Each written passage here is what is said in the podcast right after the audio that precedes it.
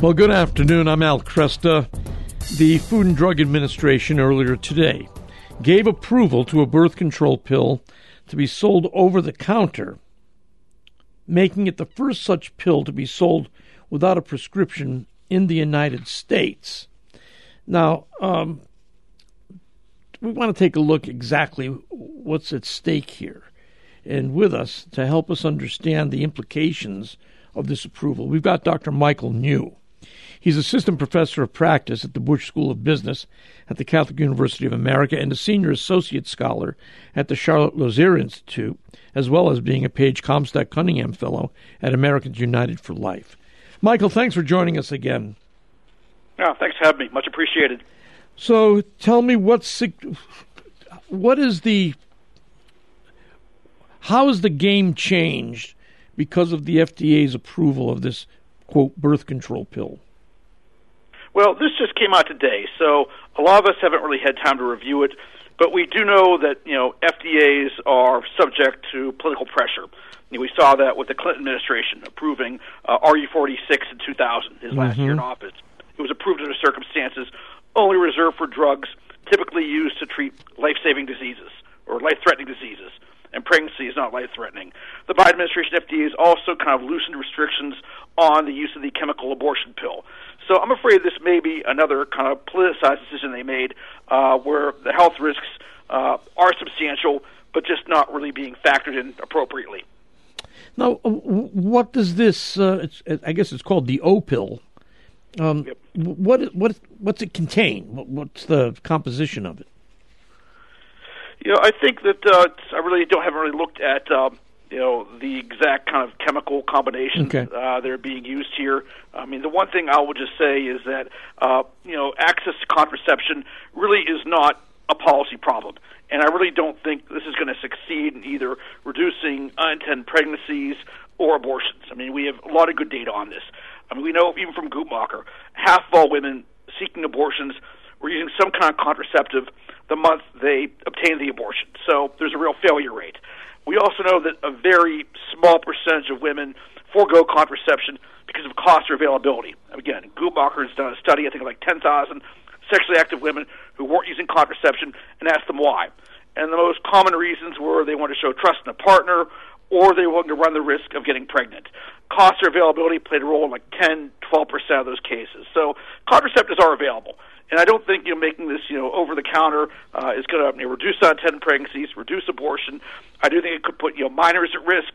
Uh, again, I think that uh, this is not necessarily a decision consistent with good public health. Yeah, I mean, do you think that uh, this raises concerns about whether younger adolescents, uh, you know, could follow the pill's directions properly? Yeah, absolutely. I mean, uh, you know, obviously, uh, you know, adolescents are less prone to follow instructions correctly right. than you know a woman who's a little bit more older, a little more mature. You know, there's obviously concerns about you know the dosage uh, of these pills. Uh, I think obviously with you know very young girls, uh, these could really have a real adverse effect.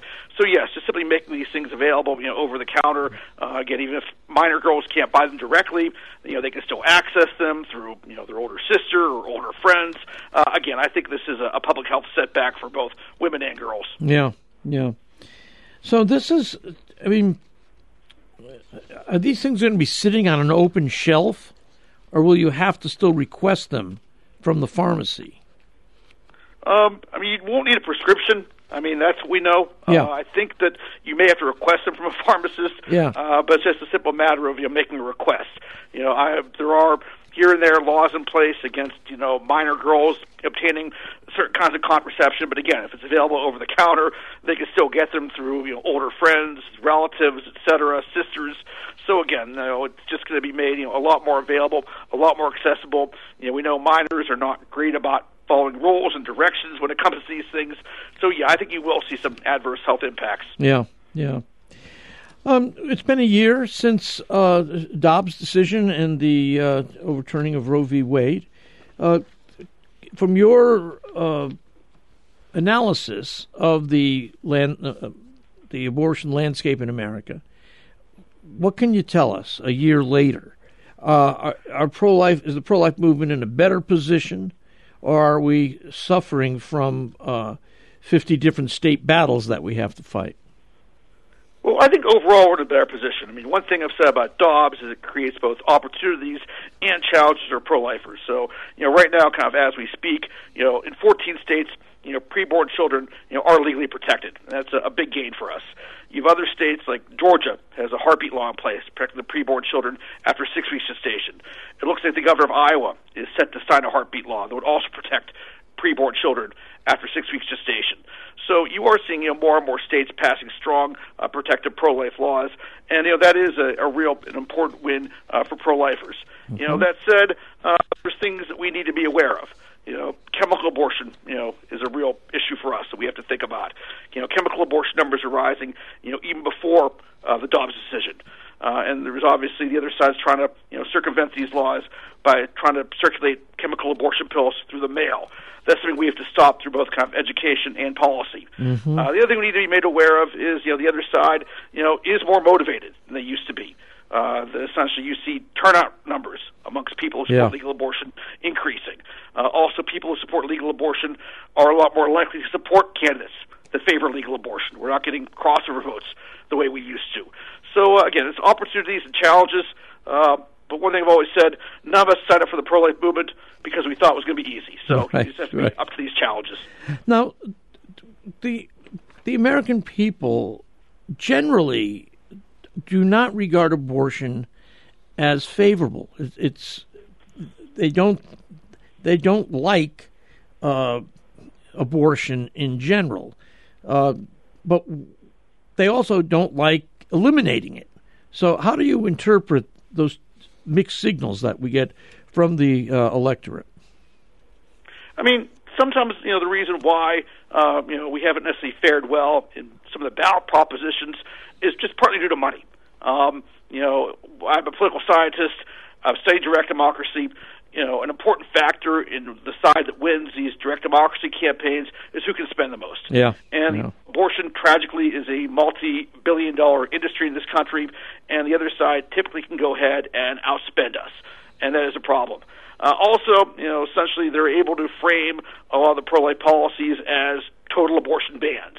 And I think while a lot of Americans have a pro life sentiment, you know, they do favor abortion in some limited circumstances, right, right. including rape, you know, life of the mother, incest, and when it's framed as just a total ban, sometimes you know that that hurts us politically. So.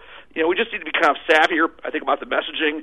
You know, most people don't like what the other side is selling. They don't want late-term abortions. They don't want their taxpayer dollars paying for abortion. Right. Uh, again, we have you know pa- ballot campaigns, one coming up in Ohio uh, that I think is certainly worthy of our time and attention. We just have to be strategic in how we kind of fight back and, and oppose these. So that that that phrase "total ban" is is kind of like it's a boogeyman phrase. Right. Yeah. And essentially, that's what the other side is is uh, you know is kind of hitting on. You know, and again, people are kind of just practical in how they view things. I mean, you know, they don't like permissive abortion laws. They don't want their minor daughters, you know, getting abortion, you know, without their permission. But you know, they are concerned about you know a situation where you know their wife, their daughter, their niece uh, is pregnant and may not be able to get an abortion uh, because, or you know, or may not be able to get proper health care, I should say, uh, because of a pro-life law that's you know badly drafted. And you see a lot of these stories kind of popping up in the media. And you know, we need to push back against that. I mean, we want pregnant women to get the health care they need. You know that uh, a woman doesn't have to be, you know, in danger of dying uh, before you know a doctor uh, can, you know, take care of her or mm-hmm. do proper medical attention. So again, I think this we need to be careful about messaging, better about messaging. You know, the other side, you know, has done a good job, I think, confusing and misleading people. Uh, again, I think as these campaigns go on, we just need to do a better job with that. You mentioned Ohio. Uh, uh, they've got uh, a referendum coming up. I guess it's August eighth. Uh, they're urging us to vote yes on issue one as a means of protecting Ohio's Ohio's preborn. What can you tell me about this particular conflict or uh, referendum in Ohio? Which are on August 8th, you know, there's a referendum that would increase the threshold of amending the state constitution in Ohio uh, through direct democracy to 60%. Uh, currently, it's 50%. This would raise that threshold to 60%. And I think this is, you know, wise and prudent. I think that when you're talking about amending the Constitution, you know, yeah. that's very hard to change. Right. Uh, that has a lot of power politically. You know, I think when you know even in the U.S. when we have to amend our constitution, it doesn't require a majority; it requires a supermajority. So I think that when you're talking about amending a state constitution, it should be on issues where there's a fairly broad consensus. So I don't think that you know 51% should necessarily be able to dictate policy for the other 49%. So increasing the threshold to 60%, you know, I think you know is wise, is reasonable, is prudent. You know, I would encourage people in Ohio to vote in favor of this. You know, then again, later on in November, uh, there's going to be a ballot proposition that would try to put legal abortion in the state constitution. And again, I think we'll have a much easier time winning if the other side has to get 60% as opposed to 50%. Mm-hmm. Are the pro abortion forces urging a vote of no on issue one? Oh, absolutely. You know, they realize what's at stake. You know, I think that if you look at what happened in 2022, you know, they did well in a lot of blue and bluish states like California and Vermont. Mm-hmm. You know, Ohio's a red state.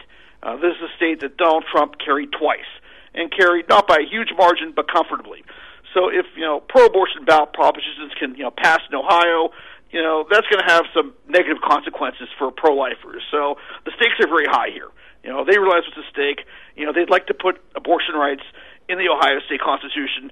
And again, I think we as pro-lifers have to be strategic and, and push back against this. Yeah, yeah. So voting yes on issue one, August eighth uh, in Ohio, uh, that will raise the bar for a constitutional amendment and then in November there'll be a referendum item on protecting uh, the preborn. Is that right? Right. That's the referendum on the you know amending the state constitution to put you know abortion in the constitution. That's in November. Yeah. So yeah. there's two votes. You know, both important. Uh, but the upcoming vote, vote on August 8th, you know, to raise a you know threshold to amend the constitution 60 percent, that's something pro-life people you know should support. Yeah, very good. Well, Michael, thanks once again for joining us, and uh, greatly appreciate your expertise and your handling all these topics for us. Thank you. Uh, thanks for having me. Much appreciated. Michael New is assistant professor of practice at the Busch School of Business at the Catholic University of America. He also serves as an associate scholar at the Charlotte Lozier Institute, as well as being a Paige Comstock Cunningham Fellow at Americans United for Life. Uh, he monitors uh, these these bills and this uh, ongoing conflict for protection of preborn human life very carefully. I'm Al Kresta. We'll be right back.